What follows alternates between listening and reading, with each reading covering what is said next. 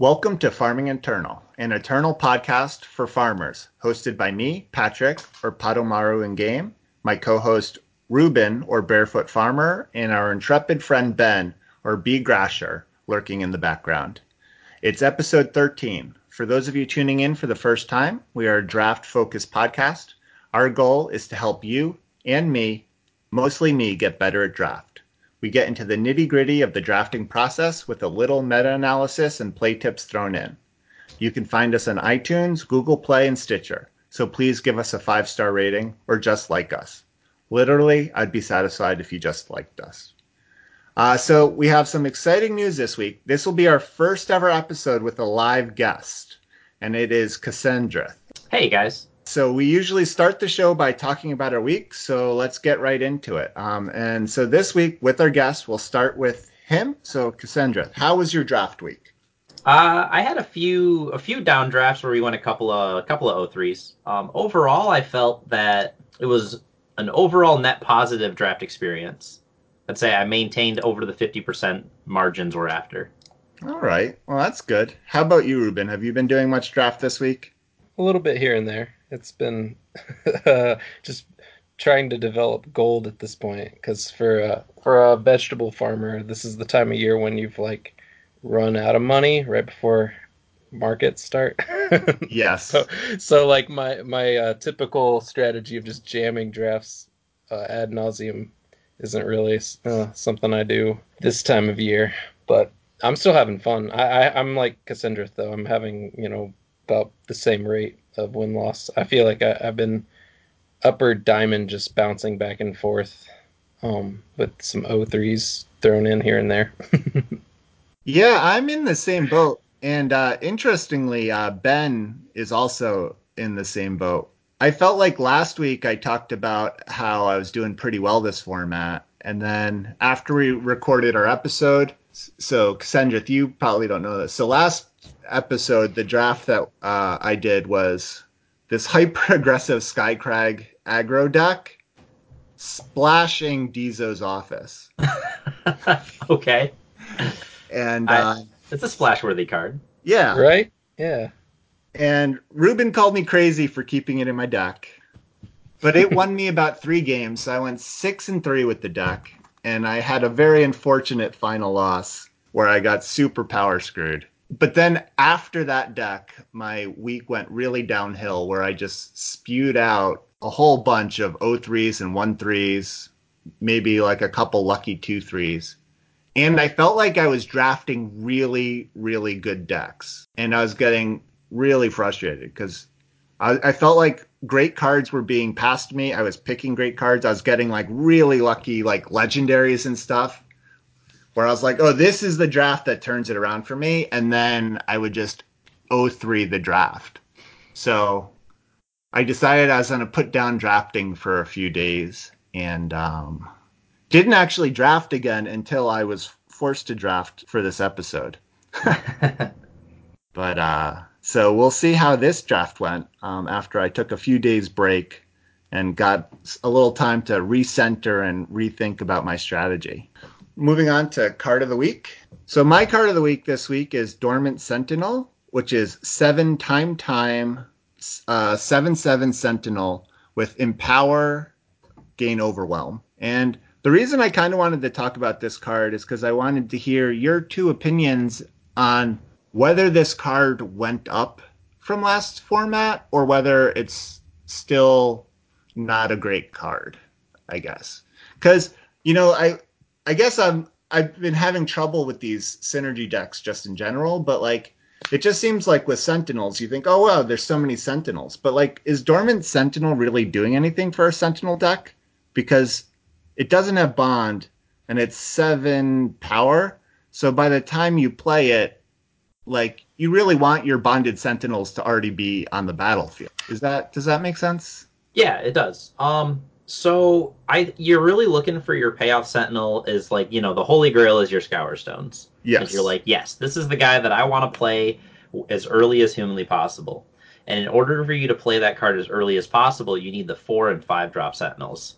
Namely right. your um your infused guardians, your um uh the the red pledge one. I can't remember its name now. There's the Uh, Surveiller, which is the- Surveiller, that's it. And then there's the the one that gets uh the one that gets overwhelmed if you have a relic and plus one plus one. yes. Those are your two your two to three primary sentinels you're looking for. So you're you're kind of want to go like the the average sentinel curve is like one two four nine. Yes. Um, I would say that this guy is probably a lower end sentinel because there's not a lot of synergy with the bond stuff.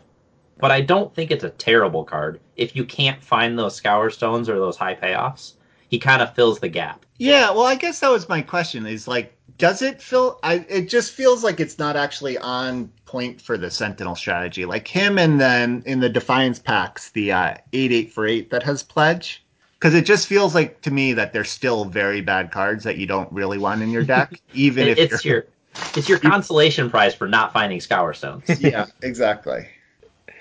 Ruben, Yeah. do you have any thoughts?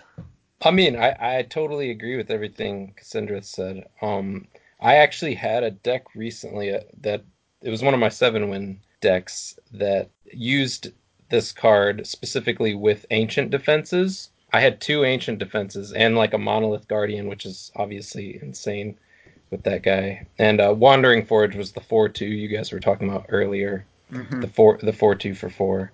Um, but I was able to play Dormant Sentinel triggered off of ancient defenses for free a free Scour Stone Sentinel multiple times. I I did that. It was pretty it was pretty busted. I mean this this was a fringe case like all the broken stuff type of deck. Um, Ancient Defenses is probably the the most broken card you can play in a Sentinel deck.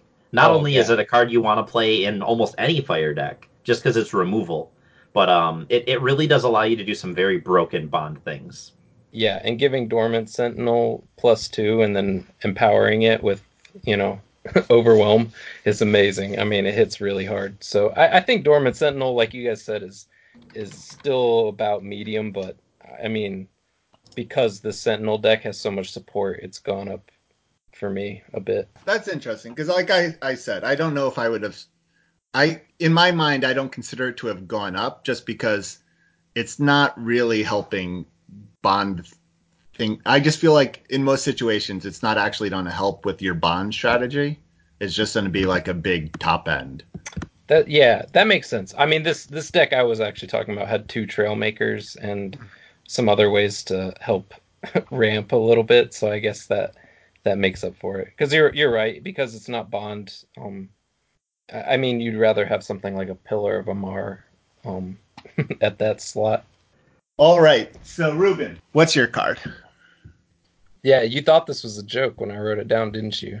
No, I I- didn't. I- I wrote Dizo's office as my card of the week, just because of this kind of funny saga I was following with you, um, where you just kept like winning games with it, despite the fact that uh, after looking at your deck, like when it was all you know completed, it just didn't make any sense to splash for one card. But but I gotta say, maybe I was a little off because I do think that maybe you do have to make a ca- like a exception for a card that literally just wins the game on its own, basically, which I think Dizo's office does in most instances when you play it. So I don't know. What what do you guys think? What's your like limit? Like where where do you say ah maybe I mean, based on last week, the answer for me is obviously there is no limit. But you know, I I actually think Dizo's office is even better than it really is, just based on my experience of having played it in this in this deck from last week. Because I feel like people have no idea how to play against it.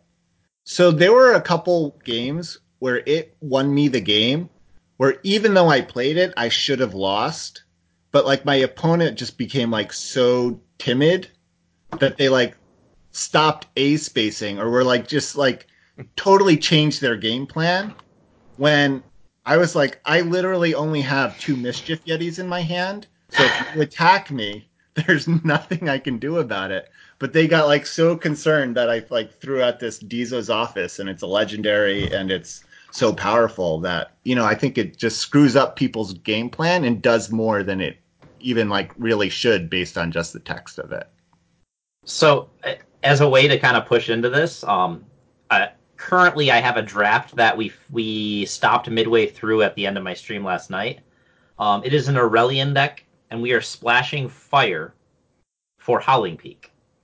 Mm-hmm. Um, so like th- it's the only fire card in the entire deck. And when you get to these kind of like edge case scenarios of cards that impactful, you're gonna find a way to put it in your deck.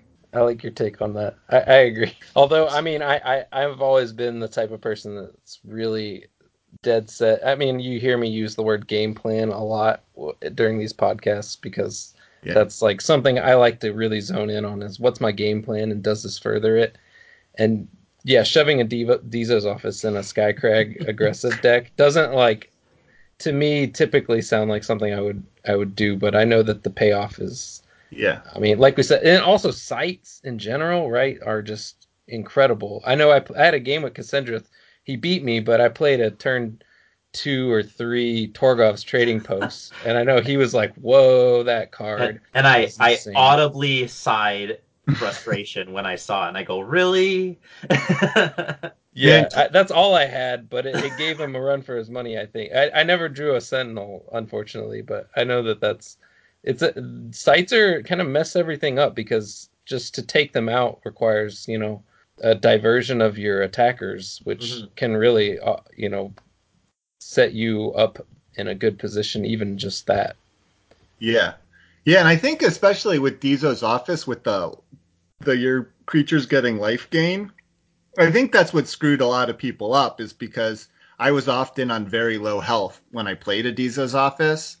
And so then people were like, "Oh, I don't want to attack in because they're just on a chump and gain life." Or what, you know what I mean? So it's just like like I said, people got so defensive after I played a Dizo's office, then had all the time in the world to like draw a flyer and finally kill them. All right, cool. So next, uh, Cassandra. Uh, I don't know how I'm going to follow up with Dizo's office, but I got I got a good one for you. My choice is Iron Hook. Um, so this this innocuous little three mana relic. It's a two two weapon. Uh, for those of you not familiar with this card that you've probably passed a hundred times in draft, it, I think this card has actually gained value um, in the rotation of the the new draft format. Um, it's a card that any color can play. Um, the fact that it can kind of take out flyers makes it kind of decent in the the Praxis Sentinel deck. Um, being able to take out like those problematic, uh, like the one two deadly uh, and Steward Mm-hmm. There, there's a lot of there's a lot of really powerful cards that people are playing that this card can just cleanly answer. And even if it's just a one for one, the the one for one is usually a good trade in your favor because you're trading kind of a medium card for usually something that they're like this card is fantastic this card might actually do you know 10 12 points of damage before they deal with this and, and deadly and quick draw are two very popular things that you're going to see right now. And this, once again, doesn't cause you to lose a unit or board progression. It lets you just kind of take out those problems. I like your take on that. I mean, I had a situation earlier where I literally just lost to a scorpion. It felt like the game that just turned the game because I had so much aggression with weapons and stuff, and they just played a scorpion. Iron Hook is such a elegant answer to something like that. So yeah, I think maybe it's something to be uh, I, I, mean, I'm going to be keeping my eye out for them a little more now that you've mentioned it. Yeah, sure. uh, yeah, me too. I it is not a card that I have been picking recently. I felt like people were always lower on it than they should have been, in, even in the last format. But I still haven't moved it up enough yet to um, to play it in a deck. But now that you mention it, it does seem like it has probably improved in this format, so I like that. I like yeah, I like that you mentioned it's uh, colorless, which the the I mean the influence requirements did get so much worse in this format. You mm-hmm. you got to just admit it and kind of work around it. So I think you're you're totally correct in in taking Iron Hook a little higher because I, I have noticed how just just really frequently we're having broken games where people aren't even playing anything until they're not playing their ter- two drops till turn four or something because they just don't have the right they don't have those strangers to round everything out. I feel like it's a, been a pretty big impact. All right so let's move into our seven win run breakdown. Uh, first i'd like to thank everyone who submitted decks this week. So our new submitters this week are adam h dirty magnum ryan d old rich for the Eternals, Will A, uh, Shogun Tokugawa, Dark Tempest, Mark D, Gel W, and In Induku. And our veteran contributors, uh, Misty, Daniel C, Rofer, Caesar C, Zuta, Abednego, Ruben L, Ben Grasher, and Gao Nan. So thank you all again for submitting in deck lists. And for those of you who are new to the podcast um, or haven't submitted one yet, um, we collect everyone's seven win deck lists and put them in a spreadsheet for us to analyze like what factions are doing well and what cards are doing well. And you could send those deck lists to farmingeternal at gmail.com and they can be sent in as an exported deck list or a screenshot, though exported deck list is preferable. All right, so let's get into it. This week we've got in we got another 25 decks, so we're up to 52 decks in our spreadsheet.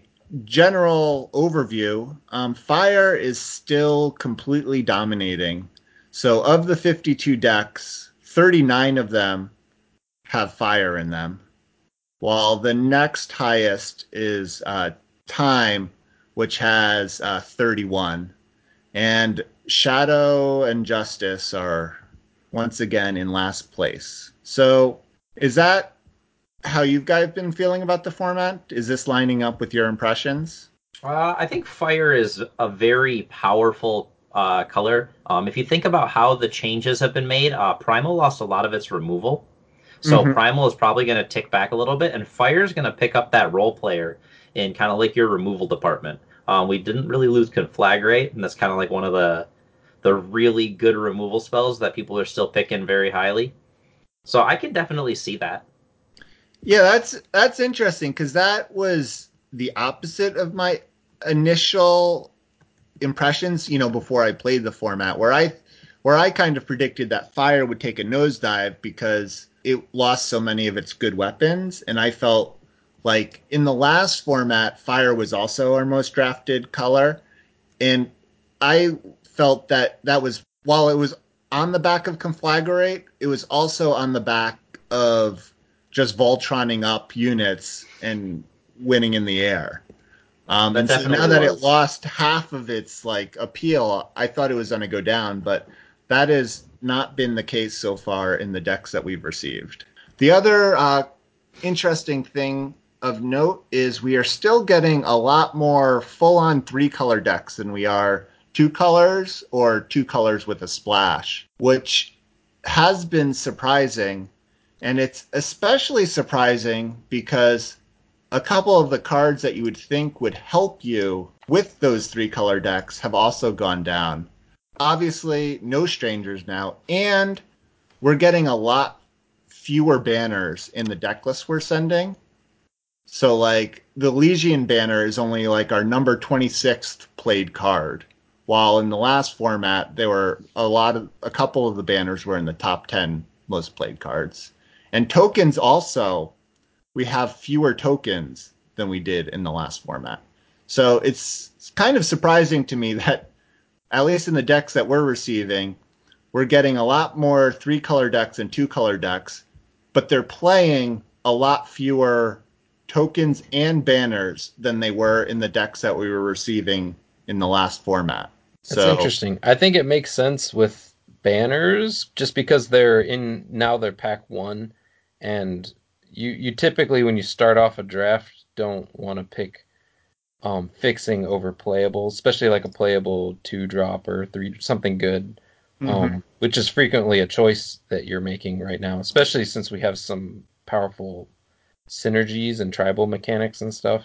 Um, so, so I'm not surprised that that's the case. I'm, and I'm, I'm curious about the tokens, though. I figured tokens would have gone up, so I can't really explain that. that that's the same assumption I would make on the tokens. I would think that people start valuing them higher um, yeah. The shift in the pack order, like he's like uh, like you guys were saying, is um pack one. You're you're looking at these cards and you're not really thinking about fixing right away. Um, you're thinking I still got four more pack, three more packs. But in reality, there's not a whole lot of fixing in your Defiance packs. Yeah. So uh, people are people are. I'm noticing people are starting to value them higher. At least when when I'm picking and when I see like uh, a couple other streamers picking, we're starting to see that more. but it's still kind of maybe learning and scoping out the format. Yeah. Yeah, actually, the only sort of way I, or sort of interpretation I get is that maybe it's because people know the fixing is so bad, people are picking it higher, and therefore the overall population are getting fewer per deck. You know, because like if the bad players are now picking fixing too, it just means that the good players are going to get less fixing. And so we're going to see less fixing in the deck lists we collect because everyone's just getting past fewer banners and tokens. That's actually extremely good insight on that. I didn't even think about it that way. That yeah, makes sense. Too. Yeah, and it, and like another example of this is like like veteran strategist, which you uh, would think would be a very popular card. We only have two copies show up in our 52 decks. So that's all I really wanted to say so far. We'll keep getting more deck lists and we'll keep talking about it more. So tune in next week for even more insight about the format. But let's get to our main topic, which is an interview with Cassandrith. So, first off, uh, uh, do you want to let people sort of know who you are and where they can find you? Yeah, of course. Uh, as you guys have said, uh, I'm Cassandrith. Uh, I'm a, actually a fairly new content creator. Um, I actually started things off at the beginning of this year, um, right at the beginning of January my job makes it really difficult to play physical card games. Uh, Eternal does a really good job giving me kind of an outlet for that, and uh, it allows me to play my favorite way of playing any form of card game, which is limited. Um, you can definitely find me uh, Twitch, Twitter, Facebook, um, and I am starting to work on regular updates on YouTube. All of them are my handle is Cassandrith. It makes things nice and easy. Cool. So, what is your card game background? Oh my goodness! All right. So my my physical card game background is fairly extensive, actually. Um, my physical card games range from Magic the Gathering, Yu-Gi-Oh, um, some fairly odd ones, Spoils, um, Dot Hack, Kaijudo, uh, Cardfight Vanguard, uh, Force of Will. Um, I've also played a little bit of that new Dragon Ball Super com- that came out. Um, some of my digital card games, I have a bit of experience in there as well. Going all the way back, if if any of you, if any of your guys that listen know of this card uh, Elements, the game. Um, it is a really old digital card game. It's like a flash game. Oh, wow. um, I also play a reasonable amount of Faeria still. Uh, that game does exist. Um, Hearthstone I have played, um, and then there's another longer running game that doesn't that doesn't go anymore called Kingdom CCG. So, a lot of card games. Nice. And so, did you? When have you? When did you start playing Eternal? So I've actually been playing the game on and off since open beta. Uh, I never really played a lot of competitiveness in it. I just kind of messed around and played a little bit on and off. Like I said, it wasn't really until this this year, uh, right at the beginning of January, do I really pushed. Um, and I've reached master in both uh, both constructed and draft since I started doing this. Did you play a lot of set three? Uh, no, actually, I played none, and I I talked to Ma, Man and Mouse a ton about kind of the set three things. I really had no idea what I was drafting when I started this, um, and I actually reached masters fairly quickly when the change happened. Mm-hmm. Yeah, that's actually because I um, was saw you in one of the chats the day after the change happened, and it was interesting to me because I felt like the overall mood of the community was was very negative that that morning and day and you were taking a much more um, sort of neutral, let's wait and try it approach. And you had mentioned that you, and I, I guess I kind of assumed that it probably meant that you hadn't played set three, or maybe you said something uh, to that effect. But it also made me really interested to have you on so we could talk sort of maybe with to someone with fresh eyes who's very good at draft, but isn't doesn't have sort of a, a, colored view of this draft format. Because both Ruben and I I think are a little bit on the n- negative side as far as like synergy drafts go in general. And so I just thought you know it'd be will be interesting to hear your takes on this draft format. So um yeah, so I guess this is just going to be mostly a free form discussion where we talk about some pretty sort of vague questions, and hopefully it sparks some discussion. To start with, I guess I was just wondering um, have you felt you've had to change how you draft to fit this new format because of this the synergy possibilities now? Oh, most definitely. Um, so I, I've realized that uh, if you want to play more than two colors, you really need to ca- keep an eye out for fixing uh, much more than the previous drafts. Um, I, I look at Trailmakers uh, and I value them very highly, along with Bannerman, uh, banners, and the tokens. They all they all kind of take almost like a center stage for me, and I take uh, a very very important note when I see those kinds of things show up in my in my packs.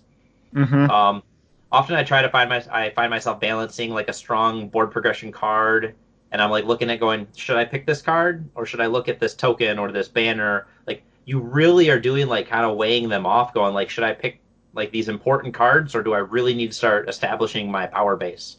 Mm-hmm. So would you say that you're still trying to be in a three three colors or two colors with a splash or so I um I definitely find myself me personally I try and find like two really strong colors that can fit in more than one um that can fit in more than one uh three color faction. So Mhm. let's say I'll start with uh either um Elysian. Um, an Elysian, once I hit my Defiance packs, I can either shift into Auralian or Jennev because I have like this strong time and primal base. Whatever I see flowing my way, I may pick a couple a couple of cards that maybe at first pack that can go either way. Maybe a fire card in there, maybe one shadow card. But as I see things open up as I go through the draft, I'll I'll shift my strategy to fit what's coming my way. So I would say like I kind of focus two and then I, I build it and flesh it out to fill the three color strategy based on what I see. and so is that different than what you were trying to do in the last format, do you think?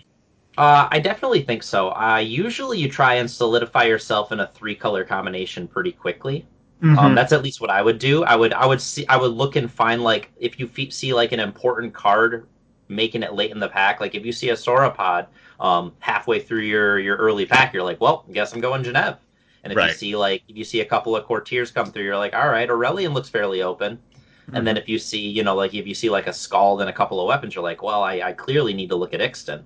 And then you just never went Kerendon. So Yeah, that's interesting because I feel like I've been um I've actually been mostly playing this format like it was the old format and just ignoring the synergies because I've not had a ton of luck uh, trying the draft synergy dra- decks. Um, so, do you think you are paying more attention to like Yetis and dinosaurs and sentinels and So yeah, with, with the introduction of uh, of synergies, so I drafted actually a lot of magic during the Lorwyn time. So Mhm. I actually had a lot of I, I had a I had a strong base for synergy drafting, Mhm. um, which is kind of helpful for me. Um, this is it's a dynamic uh, that adds to draft, but it's kind of a trap sometimes. Um, often I would find myself or others picking maybe a weaker card in a pack that's synergistic but not very strong on its own, hoping they find like that like they don't have that synergistic base often to find themselves never finding that payoff late. Um, like it's it's a really easy uh, like like almost a delusion to fall into, and the, maybe you can leave yourself disappointed if you don't like if you hedge on like a certain archetype like gunslingers and you just don't find those payoffs. Like you you pick into it very quickly, and you're like, all right, let's let's just let let the gunslingers roll in packs three and four, and and then you just don't see it. Um, often I find myself drafting just strong cards, and then as the synergies roll through, I might start to value them a little higher as I see more and more. But I try and pick like a, a strong base before I start picking like the the couple of cards that really push your synergies. Yeah, I think that's good advice, and I think that's something I'm trying to do more. Is like not think of it as a Yeti deck or a Sentinel deck, but like a good deck that has like a Sentinel package in it. Yeah, like like think of yourself as like a Jennev deck that has has a couple of Sentinel payoffs. yeah, like or or even um a Jennev deck can go Yetis as well or Dinos. Um, an Auralian deck can do a Sentinel uh, Sentinel or Dino strategy, and then the the FJS Yeah. Winchest can sometimes be just like it's it's low to the ground token strategy, like the go wide with the Mhm. scavengers and the mob rules. But you might have like a gunslinger or two in there, but it's it's not something you really want to like hard force, and very rarely are you going to see that that crazy four stone scour sentinel deck. You're going to often see like maybe one or two, and just a couple of ways to get that payoff. hmm Yeah, I like that take on it. I've been feeling that my my uh train wrecks I've had recently were doing something like that, like just getting really too excited about a a synergy based or you know tribal card too early and really like latching onto it like a, one of the big bond dinosaurs or sentinels or something and i think that that's yeah that, that's something you got to watch out for at this point in the format especially it's because it's just not guaranteed to come across you know for the rest of the draft in any sort of way like at that point especially pick uh, pack one like you're saying you just try to focus on the good cards. I think yeah. that's a great approach. Yeah, what's really interesting for me is, um, you know, in the last format, I was always debating with, with people on whether they thought that was a synergy format or not, you know, because you had Renown, you had the Go Wide, and things like that. And I, I always felt in the last format that you would actually have more luck just playing like a good stuff deck you know, I think Winchest is the perfect example. Like, you could play like a bunch of scavenges and blazes, but you are much better just like playing a bunch of Kerendon Stewards and good cards in your deck than you were trying to go all in on this go wide strategy. I kind of feel like this format is very similar in that respect. Is they have these like almost trap synergies. Like you can take advantage of them, but you're even like Winchest. I the Winchest decks I've had the most success with haven't been like gunslinger decks. They've been like really they've been really good cards in FJS, and some of them happen to be gunslingers. I've been tr- trying to draft more in that way, where I'm not like you said, not really thinking about the synergies, but thinking about making a good deck, and then if I get the synergies, I get the synergies. Yeah, I'm definitely going to be implementing Cassandra's methods yes. from now on out because I, I am I've been uh, experimenting enough at this point that I can I can totally see everything he was saying. I've I've made the mistakes myself. I, you know, I wish I had just waited to listen to this podcast. But yeah, well, that's probably what I could say about this draft that we're about to review. So we're gonna do our draft for this week. This is our first time we have three members for the draft, so we'll see how this goes. Pack one, pick one. Cards in contention. There's Infernal Titan, which is six power, fire, fire, shadow, shadow, six six, life steal. Summon, deal two damage to each of your other units. There's a territorial elf, the two shadow three one berserk. Territorial elf can't block. There's a Monolith Guardian, which is the four Praxis 1 1, gains plus six plus six while you have a relic. There's a Secret Pages, which is the three time play a sigil of your choice from your deck depleted. There's an Enraged Arac- which is the 6 6 Berserk Primal card, and there's a Granite Acolyte. And I took the Monolith Guardian, pack one, pick one. So what do you guys think? So after looking at all of these cards, um, I would definitely consider the the Granite Acolyte, the Monolith Guardian, and the Infernal Tyrant would be like my three top top picks here.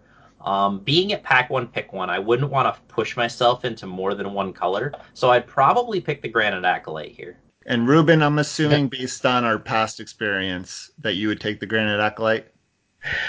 Uh, I mean, it this is this is tough because I think Monolith Guardian is a crazy powerful card in that archetype mm-hmm. specifically. Mm-hmm. Like Cassandra mentioned at the beginning, it's one of those since there's so few like four and five drop sentinels that really do the trick. I I mean I know that you do need a relic in order to turn it on. Um, I found that's not too difficult, so it's really close for me. I, I feel like I'm like a my philosophy on pack one pick ones is usually just to take the strongest card mm-hmm. um, above the most likely playable. But I, I, don't I don't know. I don't really think you could go wrong with the Granite Acolyte either, since it's one of my favorites, and uh, there's not as many ways to trigger certain renown effects as there used to be. So yeah, I, I don't. I'm I'm gonna go with the Monolith Guardian too. I think I would have just just for the fun of it pick that card. yeah, that's kind of how I was feeling. I haven't actually played many Monolith Guardians before because I was by the time I was into Pack Two in the old format, um, I was usually not Praxis. So I just thought I would try to get in to see how see if the Sentinel deck was open and being able to play, you know, a seven seven on turn four is always great. Yeah, but I, I think the acolyte is Cassandra's pick is the most disciplined for sure. Yeah. Pack one, pick two. Uh, cards in contention. There's Tempered Sentinel, which is six fire fire, five three, charge bond sentinel. There's an Amber Ring, three time uh, relic. Once per turn, you may pay three to play a one one explorer. There's a Stalwart Shield, a Mithril Mace, and an Ice Bow. Um, and I took the Tempered Sentinel, and for me, it was really between the Tempered Sentinel and the Amber Ring. And I think the Amber Ring is a much better card, but I was just kind of feeling, I was feeling the Sentinel deck, so I just thought I would go for it. But uh, what do you guys think I should have done here? Um, I actually am not really excited about Tempered Sentinel. Um, Bond for this unit is kind of a bit of a trap because if you think about how many uh, Sentinels you're going to get far before he comes out, um, the, the, like the earliest Sentinel you're going to play is a four drop. Mm-hmm. So um, you, are not actually thinking of the dream of playing this guy like on like two or three. You're going to play this guy on turn five. Right. Um, and then when you play him on five, you're also not attacking with your unit that you just played the turn before. Yeah. So um, and then the three the three health for a, a six drop unit and rest your your unit kind of kind of leaves me at, at almost like a card disadvantage or a board at present disadvantage to play him. Uh, I would definitely side with the Amber Ring over the Tempered Sentinel here. Yeah, I agree with all that. I think honestly, I was my decision was a little colored in that uh, recently I just lost to someone that played three Tempered Sentinels against me in one turn.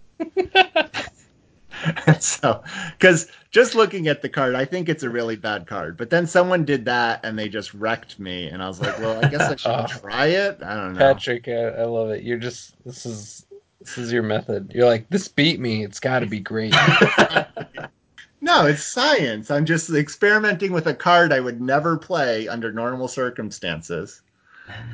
Um, I, yeah, I'm I'm totally with Cassandra on this one. I would have gone Amber Ring as well. I think that it's it's really good, and you have a monolith guardian. So I know, I know, it's I know. double. Yeah, I get it. It doesn't make any sense. I agree. Uh, on another side note that I don't think we brought up a lot, with the shift of the format, it's definitely slowed down a lot. So mm-hmm. cards like Amber Ring, we may have valued a lot lower in the previous format. Uh, Amber Ring and Emerald Ring are both phenomenal cards in this format. Uh, yes. Uh, maybe Emerald Ring's a lot better, but Emer- Amber Ring still does a great job. And so, with your Granite Acolyte first pick, uh, would you still just take the Amber Ring? Uh, with the Granite Acolyte, I would actually lean between Amber Ring, Stalwart Shield, and Mithril Mace. Uh, yeah. I think Amber Ring is reasonable, but it's not really where you want to be if you're looking at a Granite Acolyte to build off of. I think that the Mithril Mace is actually a really strong card right now. Um, the Double Justice would push me away from it a little bit, though.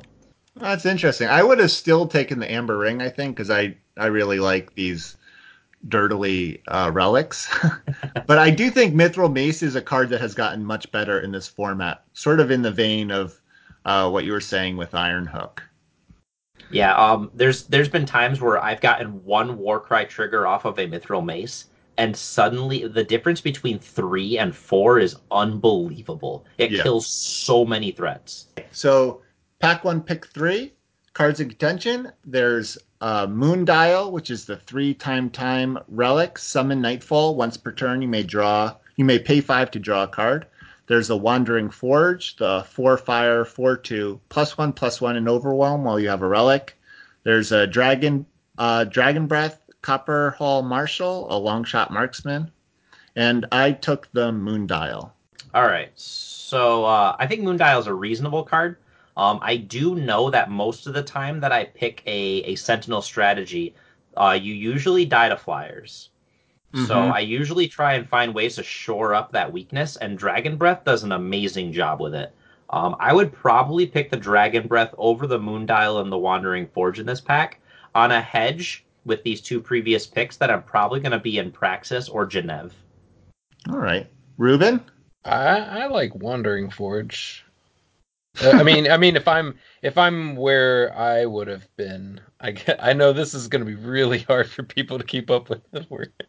It, like if you had gone Monolith Guardian into the Amber Ring into Wandering Forge. Wandering Forge, eh, it, because it's just a solid four drop and has the the benefit of also turning on some crazy powerful bond things. But this is like we talked about. This is kind of the trap I've been falling into a few times.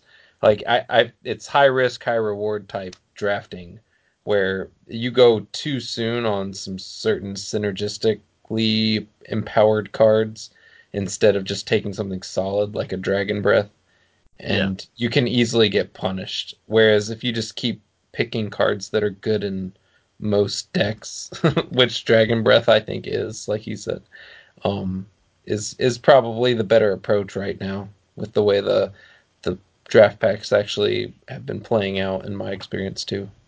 Yeah. I mean, I think everyone who listens to the podcast knows that I really, really like Moondial. So yeah. So if I have a card already that requires a relic, Moondial probably is getting picked. And I'm actually glad that you meant you said Dragon Breath Cassandra because I think this is one of the things where Ruben and I always talk about how everyone really likes Dragon Breath, but then we never actually pick it in the decks we talk about. Um, and so yeah, like because I I honestly would n- never pick a Dragon Breath. I know I'm like lower on the card than the community is in general, and with the fact that I'm still kind of hedging on Praxis, um, you know, and giving any Fire and Time Will cards like a little boost in my head as far as how I'm rating them. Dragon's Breath really wouldn't have been on my radar. All right, so let's go to pack one, pick four. Uh, cards in contention. There's uh, Repulsive Gorger, which is the seven Shadow Shadow, seven four summon, you may sacrifice another unit to give each enemy unit minus one, minus one. There's an Oni Quartermaster. There's a Slope Sergeant, a Final Shot Rider, and Inspire Obedience. And I took the Oni Quartermaster. Um, it fits in my colors. It's a powerful card, though I kind of feel like it's a lot less powerful now than it was in the last format. I don't know where you guys are on that. Uh, I would say if you can find a Grandfather's Axe during your packs of Defiance, the card drastically gains. One card that wasn't mentioned though, there's a Novice Heralder. It's the the double primal seven drop Fate. Um, the Explorer or Dinosaur in your hand with the highest health gets plus one plus one.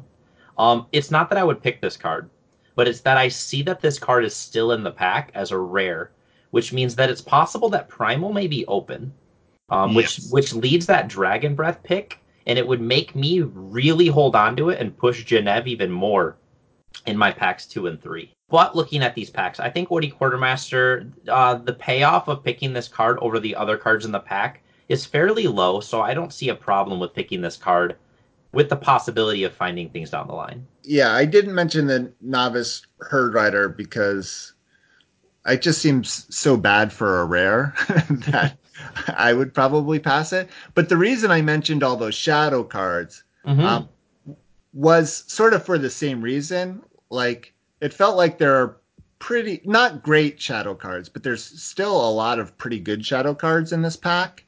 And so I was wondering if any of these would tempt you into picking one um, over a quartermaster. Uh, probably not yet. Um, I do see a final shot rider, and I've definitely died to a deck that had six final shot riders. so it's definitely a card. It's just not a card that I would value right now. Yeah. Um, like I said, uh, Trusty Revolver and Final Shot Rider are both highly synergistic cards, and my deck is nowhere near that synergy level to where I'd be comfortable playing it. Right. And do you? What are your opinions on Repulsive Gorger? That's a uh, new card, so I haven't had a lot of experience uh, playing with it yet. Um, I have drafted it a grand total of zero times. Okay. Yeah, it seems I've like the summon ability could be very strong. So it, it, feels like it could be a strong card, but it, it might just be too expensive. It is a dinosaur to take note too. So um, Xenan Dinosaurs is a deck that I have seen to an extent. Usually it splashes Primal, it goes Aurelian. But mm. um, if you go along those lines, sometimes you find like courtiers with some uh, relic synergies. You can just sacrifice a courtier to get even more value out of it. So I could see it being used in some of these decks. And Okay. being a seven power dinosaur, you can play some good bond units off of it. That's true. All right, and so Ruben, you're in with the quartermaster. Uh, yeah, yeah. I, I like shout outs to Inspire Obedience as a removal spell that occasionally just has to go in your deck. I don't think here it would be even close to the pick, but I found myself since like Cassandra mentioned, it's kind of slowed down the format has that I find that my deck can like squeeze one of those in more frequently than it used to. It used to never be even be on my radar, but I'm glad you included it as a card in contention. Um, but yeah, I think Quartermaster the upside is crazy. They, I mean, they added that new Echo weapon, right? Um, Mhm. The time, so there's some really incredibly powerful um, options to get the Quartermaster to just completely go off. Yeah, that's interesting because I've felt the opposite where I, I did pick it here, but it ended up not making my deck because I had so few weapons. Because I feel like in my recent drafts, I've been getting so f- few weapons. While in the last format, I almost always felt comfortable playing a quartermaster because you would just get the weapons. All right, so pack one, pick five. Um, cards in contention. There's a there's an Igen's choice, a dispel, and an unpredictable outlaw. And I took the dispel. So seeing that there's an Igen's choice here really uh really sends like almost a, a strong signal. This entire pack, um, there are two primal cards, three justice cards with the, the dual color counted, and two fire cards. Out of the eight cards, it's almost all of them. Um, I would look and go, why am I not cutting and going into Ixtun right now? Um, That would be the thoughts in my head. Um, and I would deeply consider taking the Igen's choice and shifting out of Sentinels into uh, into Ixtun. You know, I I agree that Igen's choice getting past uh, this far made me pause because I think that's a great card. I will say the two primal cards in this pack are not great, which is uh, Circe's Meddling and Nocturnal Kyrax. That is true. Um, but but it is interesting that you mention it because in packs two and three, um, Justice was wide open. That's Oh. that's kind of because I see the loyal Watchwing and Mhm. the Igen's choice. It, and then um, when we looked a little bit earlier, we had the Dragon Breath that was past two picks. yeah, The- and then the primal was still open at the following pack. I, I see all these signals and I go, I should probably I look at this Ixtun lane and I see it's fairly open and I should probably be going that way. okay, yes, but you didn't see pack pick six yet. No, I did not. All right, this is well, where you I'm- ended up picking, fully- picking the spell, right? I picked a spell. where I become fully vindicated. Uh, pick six, cards of contention. There's a Trailmaker, a Grenadin Drone, a Final Shot Rider, a Triggerman, and I took the Trailmaker. so yeah, Trailmaker's absurd. Um, seeing seeing a Trailmaker make it this late makes me again question myself, and I would probably still pick Trailmaker, Yeah. even if I said I'm shifting out. I would pick Trailmaker and keep my keep both my both lanes kind of open here. Yeah, Um, because Town Watchman not an exciting card. Grenadin Drone is is okay, but once again not a very exciting card. And then the rest of it is just gunslingers, yeah, and I don't have a single gunslinger in my deck yet. yeah.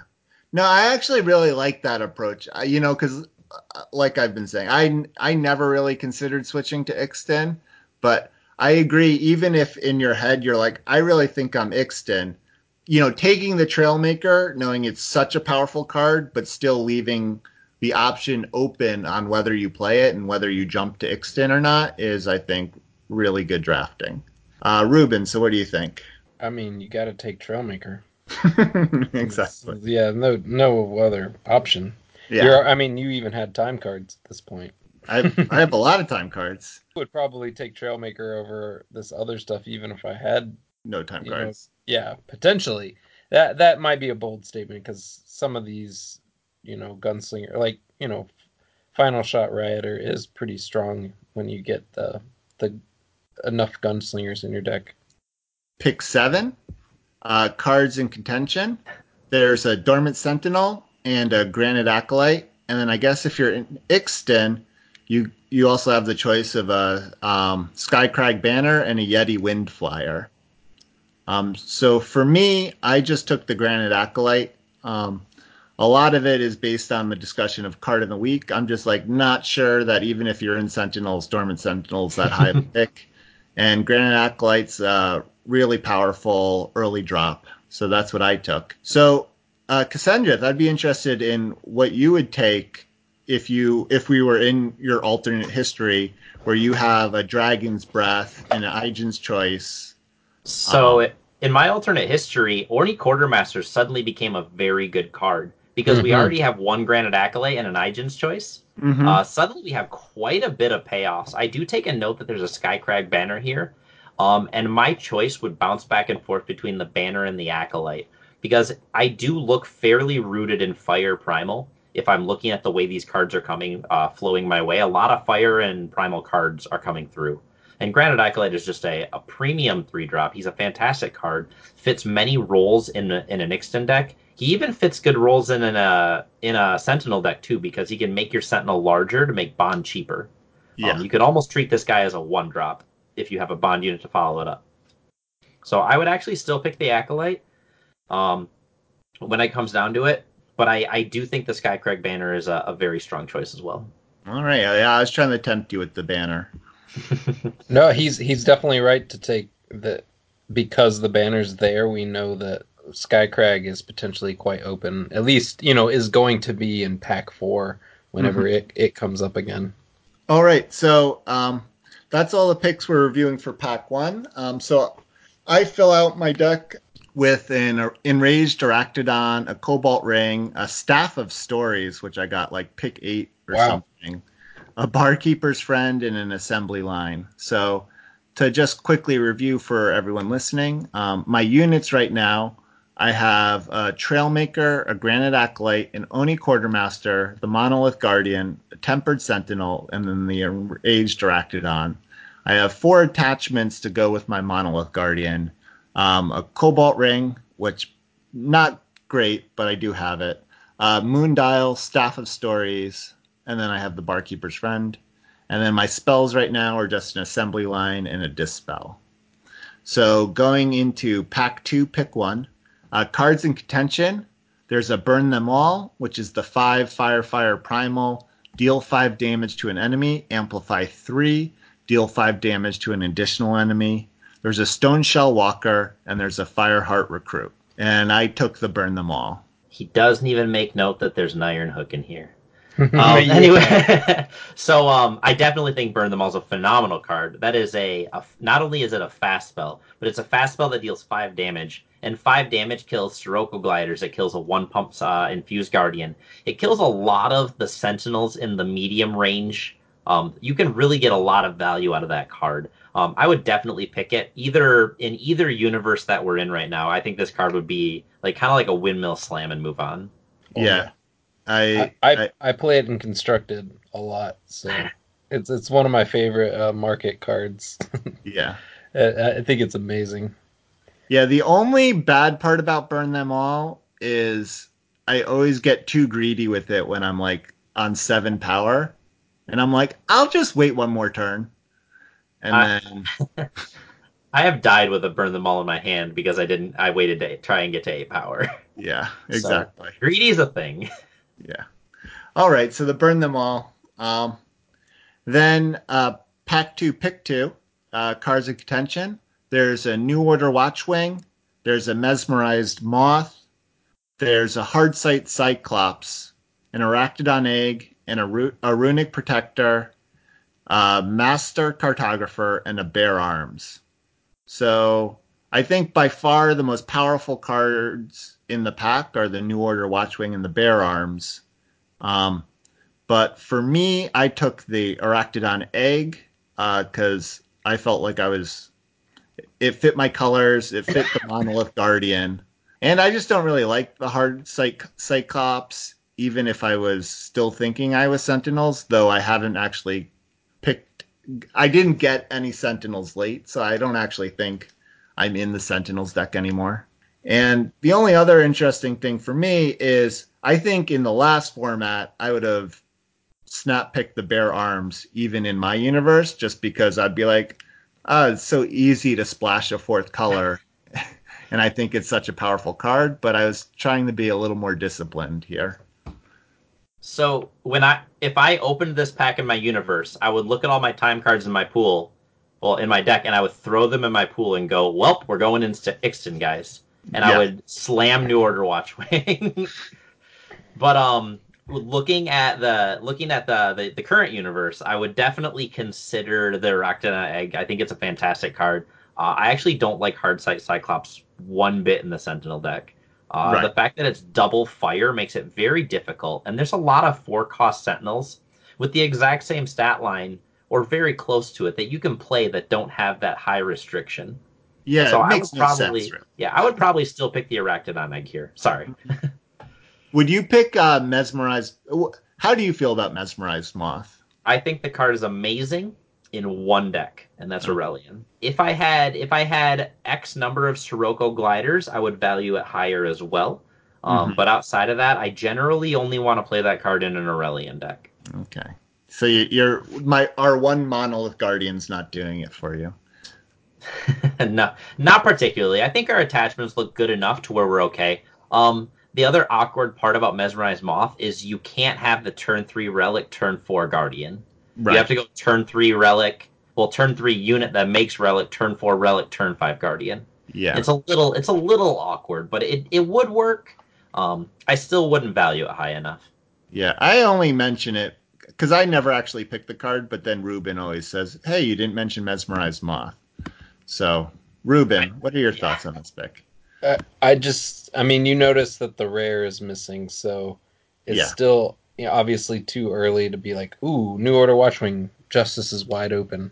Unfortunately, because there are some Justice rares, I would probably pick over it. But um, yeah, this is a tough pick. I think Master Cartographer is worth mentioning just because, uh, like the format is a little slower and filtering through your deck might be a slightly more of a priority for for certain deck types. Um, mm-hmm. So it it's close for me. The same cards that you already mentioned. I, I don't know. I'm not a huge fan of Egg because I, I've I just really hate top decking it mid and late game. Like yeah. it's it's so strong. I, unless you have like Cassandra's saying like the the lane into the Auralian um relic deck, then Arachnodon Egg just spikes in power level because you've got, you know, consuming greeds and things like that to turn it into value if you're not, you know, doing playing a turn one egg. yeah. Whereas a lot of decks I've noticed, it's like that's the only way that Egg is good is to have the turn one, turn two egg. Um, so it's that's not even close to a guarantee either. Yeah, I what's interesting is I don't know if this is just chance or variance. I feel like I've been seeing more Arachnodon eggs played against me recently. This was another one of those things where I was kind of doing this because I'm also not super high on Arachnodon egg. I think Ruben and I are both lower on it than once again than the community in general. But I was just wondering if maybe it somehow has gone like up in value in this new set. So that's part of the reason I took it it, it does gain value if you find some dinosaur synergies because it allows you to have a turn four four four dinosaur to bond out something reasonable. Mm-hmm. Um, that's that's where that's really where I think the value in Arachnodon Egg can shine, as well as of course like the core tier Auralian deck, the Relic Matter deck. Yeah, yeah, and then the, just the final thing is the reason I didn't really consider Master Cartographer that much is because since I'm right now mostly base praxis and all my low drops are praxis, I really shy away from taking a third color low, you know, um, low drop at least this early.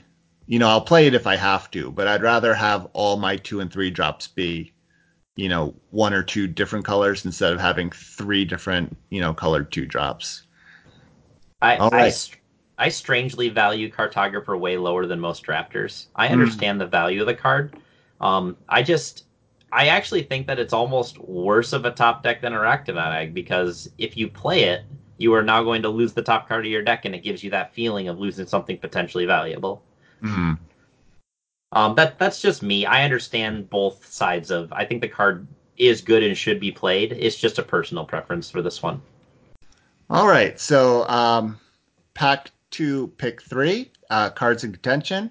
There is uh, Frostwave, uh, Bannerman, and a Magmatic Sentinel. And I took the Frostwave. So I do think that Frostwave is a very reasonable card. Um, I think it's a great one. I feel that considering we are currently three ish colors with no real forms of fixing, we really need to value that Bannerman highly. And I would probably still end up picking the Bannerman here. Yes. And that is um that's what Ben says. Though he always says to pick the fixing. uh, if Ruben has taught me anything, it's to never pass frost waves. And that's a rule I live by. I I'm yeah, you won't find a bigger fan of that card. But but I still think the Bannerman was the pick though. Like just considering what you have and just how horrible the fixing is now um, across the board. Not horrible, but it's significantly worse. The the um, current yeah the current spread right now is fire time on four, uh, seven is primal primal, um, double time on three. Yeah. So I definitely think we need a Bannerman here somewhere. Yeah. This and Bannerman is looking stories, really good. It's double primal on five. It is. The Stamina story is double primal. Yeah. Okay. No, I, I, like I like the Bannerman pick a lot. I feel betrayed, Ruben. It's un- I know it sucks. It's unfortunate. Things have changed though. To be yeah. fair, it's it's a different world out there. Okay. Well, this might be my Dizo's office. the, the, Frostwave does just win the game on its own a lot, so it's yeah. not a. It wasn't a bad pick by any means. Yeah. But I think the Bannerman is almost like exactly what you were looking for at this point. I agree. I mean, I do have one Trailmaker, but all right. So this is a less exciting pack. Um, so pack two, pick four cards in contention. There's a Be Gone and a Surveiller, and I just took the Surveiller. Yeah. So this is this is a fantastic example of that uh, that drafting a creature type or a synergy that I was talking about. Um, the, the card that wasn't even mentioned here is actually Wind Cloak. Uh, mm. Uh, Windcloak does an unbelievable job granting large units evasion. And in a slower format, where we would have kind of pushed this card aside as not being very good, it has gained a whole lot of value. Um, at least from me, and I know a couple other drafters that have that have grown to like this card. Um, but grabbing Surveiller without necessarily a large payoff for Sentinels, this is that that thing where you're like, I'm gonna pick this Sentinel and hope that my packs three and four pay off. Um, right. I would I would definitely pick the Wind Cloak in this situation, though. It's pretty good with that Monolith Guardian too. Yeah. No, I that's I, I'm really glad you said that because Wind Cloak, I I think I'm still stuck in you know the pre the pre change format where Ruben and I have been like pretty down on Wind Cloak. I like that you mentioned that you think it's gone up in this new format, and I'm gonna s- sort of consider that more in my drafts in the future. Next is um, Pack 2, Pick 5. Uh, cards in contention. There's a Warband Skald, which is the 5 Justice 3 4. It has War Cry for each of your units. There's a Cautious Traveler and and Unearth the Past, I guess. Oh god, you're just trolling me, right? yeah, well, I figured if I mentioned the Cautious Traveler, I had to unearth the past. There, there's one deck that I think Cautious Traveler can be played in, and that's if you get a Mesmerium Orb. Um, then the card is sometimes sometimes reasonable. Mm-hmm. Yeah, I actually wondered if it has gotten better. I took the Warband Skald just because it's so much more powerful. no, Patrick, it's still a trap. Stay away. It's still a trap. What's Warband Skald? No, the cautious traveler. Oh, I was gonna say, I'm like, how dare you? He was he was saying maybe it got better with Sentinels. No, no, the cautious traveler has not gotten better. Like, no, because you also, I think you're just fine with having it play defense, right? Just give you a couple extra a two, turns. Two, a two-two on defense. What is that doing? It it fights against the Yeti decks, some of the early the early gunslingers. If they just uh, run out of power with their stewards, you can block I, one. Yeah. Cautious Traveler does not block Quick Draw well. I'll tell you that. No, okay, Yeah. so it doesn't block the two one. It doesn't block an empowered steward very well. It, but it can chump just to give you a turn. it can And jump maybe a that's pack. all you need. It can block an Oni Samurai, which is also in this pack. So uh, I'm assuming you picked the Skald, right? That's what you I said. did pick the Skald, yes. Um, again, let's let's travel to my universe where I'm rejoicing at seeing a Skald in my Ixtun deck. I know. I know. That's just. I'm actually us- usually playing the part. We get a lot of um, listener submissions of drafts they send in and then we review, and I'm always there derailing the podcast talking about my incredible alternate world. but uh, so this is fun. All right, so yeah, so I took um, I took the Warband Skald. Um, it did not make my deck because I did not leave Jennev. So then uh, next pick, there's pack two, pick six. Cards in contention, there's a bottoms up and a token of honor. Whoa. So I took the bottoms up. Um, this is along with Frostwave, just like a card that I usually don't pass, even if I need fixing. So what do you think, Ascendrith? In Uh, either world. yeah, another card to take note of is uh, Oathkeeper's Hammer. Mhm. Uh, even even if you don't have your your New Order Watchwing, the card uh, games get tend to go longer. And anytime you can get a large unit, which the Praxis deck does a pretty good job making large units, suited up with a plus two plus two lifesteal, that'll probably win your races. Um, Yeah. Especially if you were to combine it with like a wind cloak to dodge the deadly uh, on the ground. Suddenly you you're just in a, a borderline like this card must be answered with a premium removal spell, or I'm just gonna kind of carry this game away. Yeah, you are bringing all your picks together here. Uh, it, it's it's almost like that was the lane we might want to have gone into in this in this pick.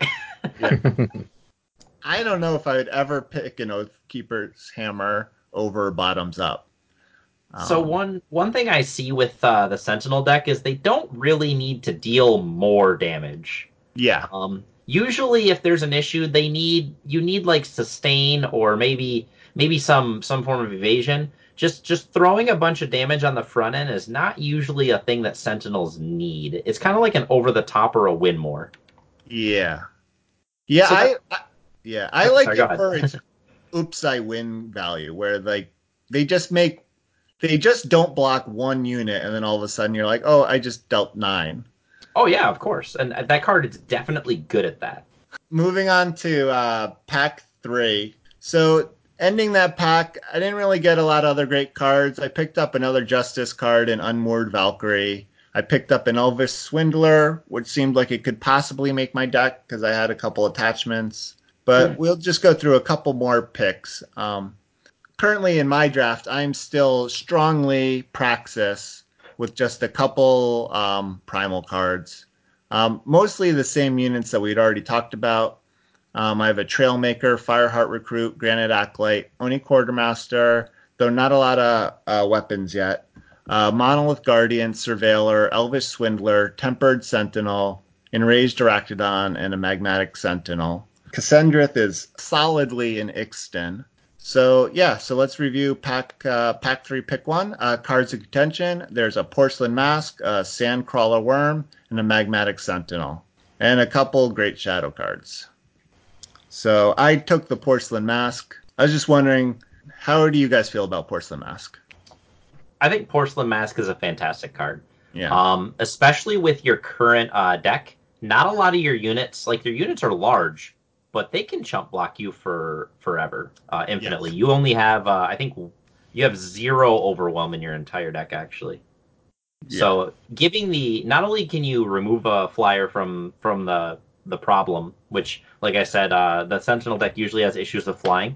Um, so that's like a removal spell for a flyer, and it's also a way for you to push extra damage through. I think this card's fantastic. So pack three, pick two.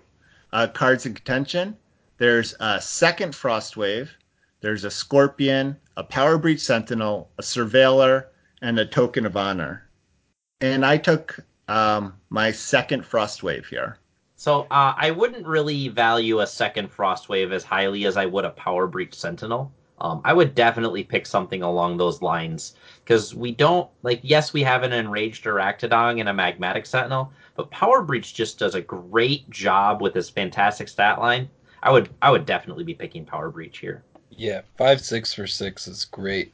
I agree. Ruben, I don't even know you anymore. Hey, well, well, okay. I guess if we go back in time and I hadn't taken that frost wave over the Bannerman like you did, I might be considering my first frost wave here. So yeah, you're you're you're right. You're right.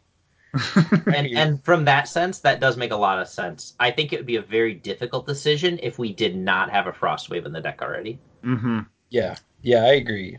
Um, there there are certain decks that could handle multiple frost waves, but I think they're looking probably a little more aggressive than yours is because because Frostwave is is good on defense, but yeah, um, I think it plays best when you're just trying to win a race. I, I don't I don't see your deck as setting up a particularly potent offense early.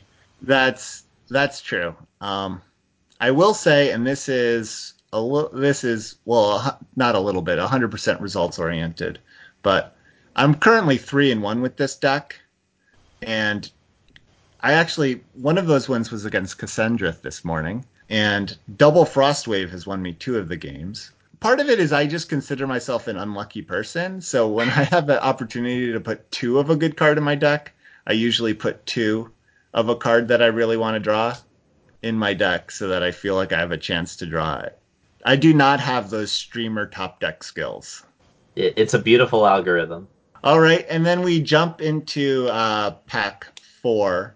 The only other cards that I really picked up as far as units in this pack, I picked up a Sirocco Glider, which fits my deck really well because I have a lot of attachments, and a Carnivorous Sauropod, which was nice to see considering the colors.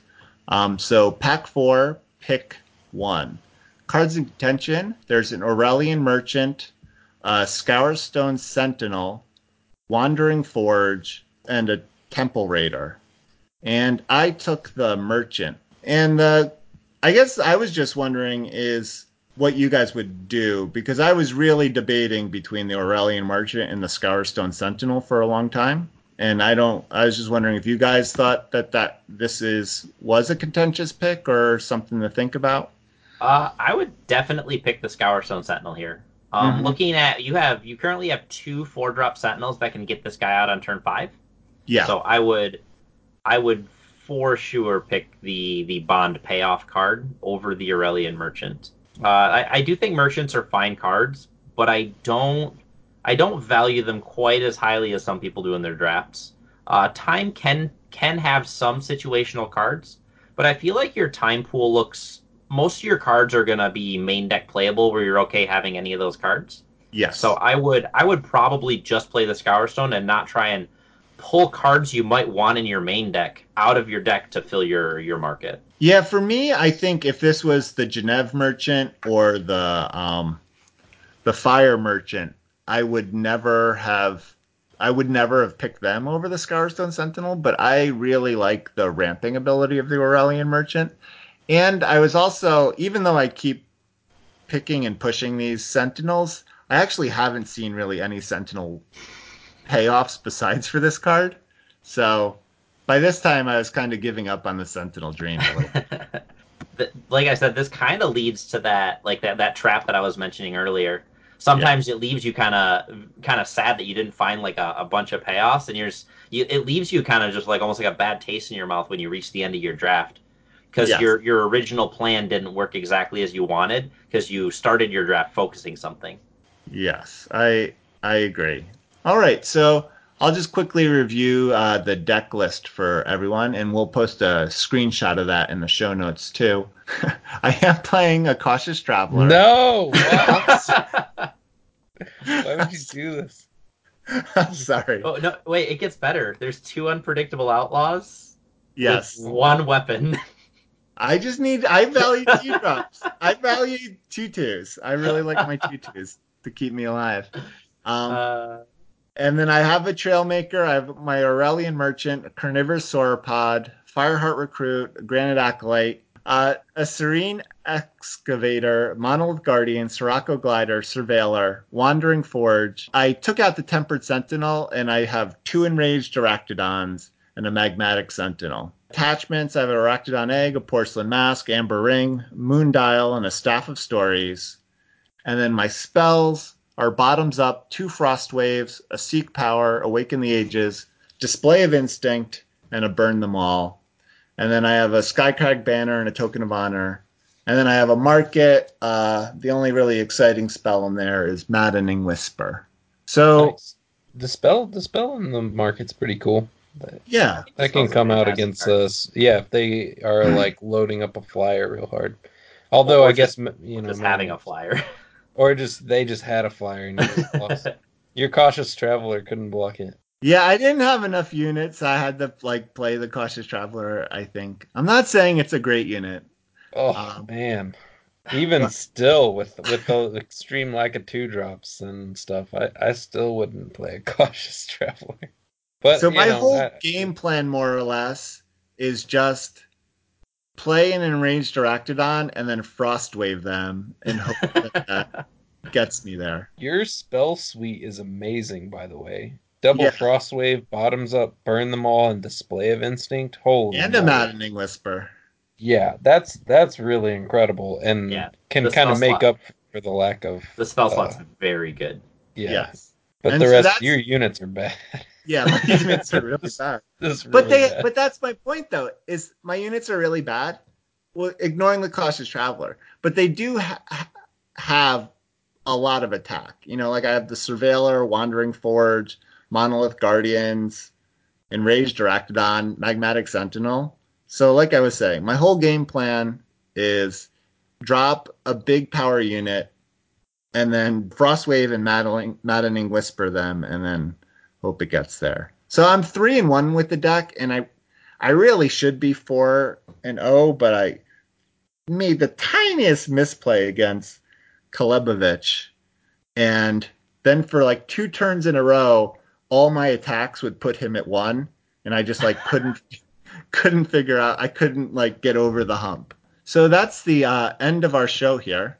Um, once again, I'd like to remind everyone to give us a five star rating and review on iTunes, Stitcher, Google Play.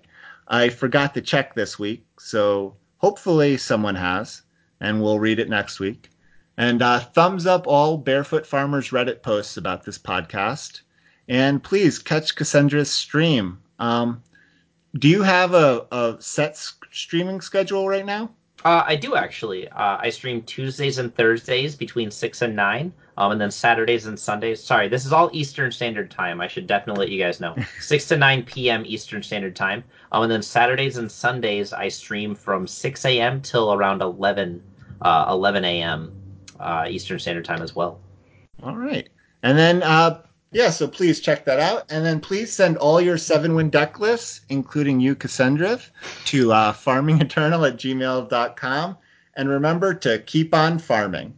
All right. Um, so, Cassandra, we usually have a quote unquote bonus segment where we just talk about constructed for a minute. If you do, you have a minute to do that or? Sure, I don't mind. All right.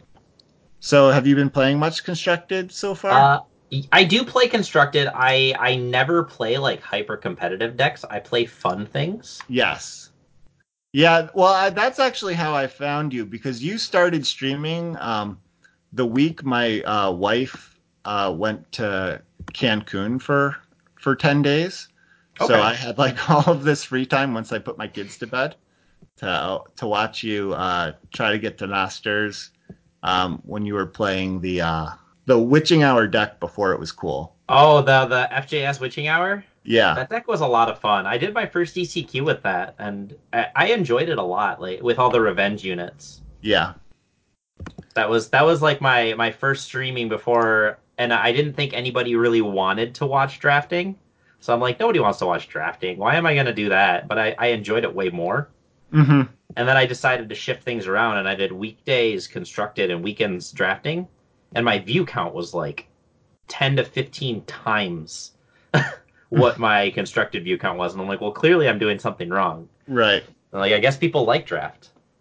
Yeah, But no, I- I think the draft there's like a hardcore contingent of of drafters in Eternal. Mm-hmm. Um, Um, right now I'm playing. Uh, I actually from like a lot of other card games, I really like combos and control. So I'm actually playing Talir combo right now Mm-hmm. in in ladder. Uh, I think right now my overall record. I'm just gonna look at it. I'm like, I'm like 21 and two. Oh wow. the The deck takes a while to win, and my opponents are probably never happy. But it's really fun when it goes off. Yeah, I was playing a, a lot of Talir combo last month before Homecoming dropped. But Okay. then everyone, I mean, even almost uh, stopped playing Talir combo. So I was like, oh, maybe it's bad now. And so I kind of kind of stopped playing it as much. But Yeah, everybody just wants to play the new cards. yeah, Um, I I've taken the stuff that almost did. I actually added time flies to the deck to speed it up even more. mm-hmm. People are all like excited. They're like, "Oh my gosh, I have plus two power." I'm like, "Well, I'm just gonna combo you on turn three now." Oh, that's cool. I I did craft uh, four time flies for some stupid idea I had a couple months ago, uh, along with Talir's Unwinding. Oh gosh, I have tried to get it to work. it's impossible. the The best way that I found is to make it work with scorpions. Oh, really? The best So way you're- I've made it found is to replace it with brilliant idea. I tried to make use out of the discard pile, and like I said, that you hit them with Aurelian stingers and get the scorpions, and then once they've survived the scorpion onslaught, you're like, all right, let's let's reshuffle in. hmm What I've been trying recently is I've been trying to make a scream deck with it. So just like try to hit them with as many Stingers as possible. of the no of the weights.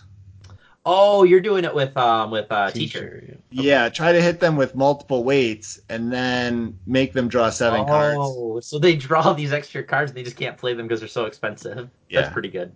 Yeah, I mean it never works, but that's that was the theory behind the deck. How's uh how's your constructed week going, Ruben? Oh, it it was good. I mean, um, Popo Tito's one of my buddies, so Yeah. it was really fun watching him take down the ECQ. Um, so now I've got like multiple friends who are gonna be testing for worlds, so I get to be fringely involved, which is exciting. But um, also it's you know it, it's always bittersweet. My my ECQ run was I think I got 15 and Oh, it's it's tragic to be honest, because I started off. I- think I told you I was eleven and four, which felt like I was just gonna cruise into it pretty easily, and then ended up going fifteen and thirteen. So it was a the rails came off really hard. so Yeah. it, I mean, it happens. It's just it felt like it was basically coming down to not drawing enough merchants or any merchants. A lot of games, and when you build a deck around, you know, merchant interaction, because I don't draw it. I didn't. I was running that FPS mid range control deck that had no card draw of its own. It was all kind of relying on getting howling peaks and getting lots of your your market synergies just driving forward. And if you can't pull that off, it just feels like you're playing a really slow, bumbling control deck that doesn't have card draw. So, yeah, it, it was it was okay though. I mean, I I still had fun, and the man, these tournaments are just so well uh casted and stuff. I just Yeah. always I, I'm I'm excited either way, like making top 64 or not. It doesn't matter to me really because I know that Sunday is going to be fun, regardless. Especially them dropping all the big news this time. Is, are those eyes? are the, or the threes? Is it W? I have we n- find that out? no idea. So it's Uh, either going to be Wia or Willa or W13A or W3A. It's one of those three. Either one, we thank you. Yeah. Yeah. Don't don't edit it out and they'll understand. Oh, maybe completely. it's Will A. I bet you it's Will A. Okay. okay. All right, none of the ones I suggested. Plus, they never expect it in the Sentinels deck. Never mind. I feel like it's almost like it's not supposed to be there or something. That's one way to look at it.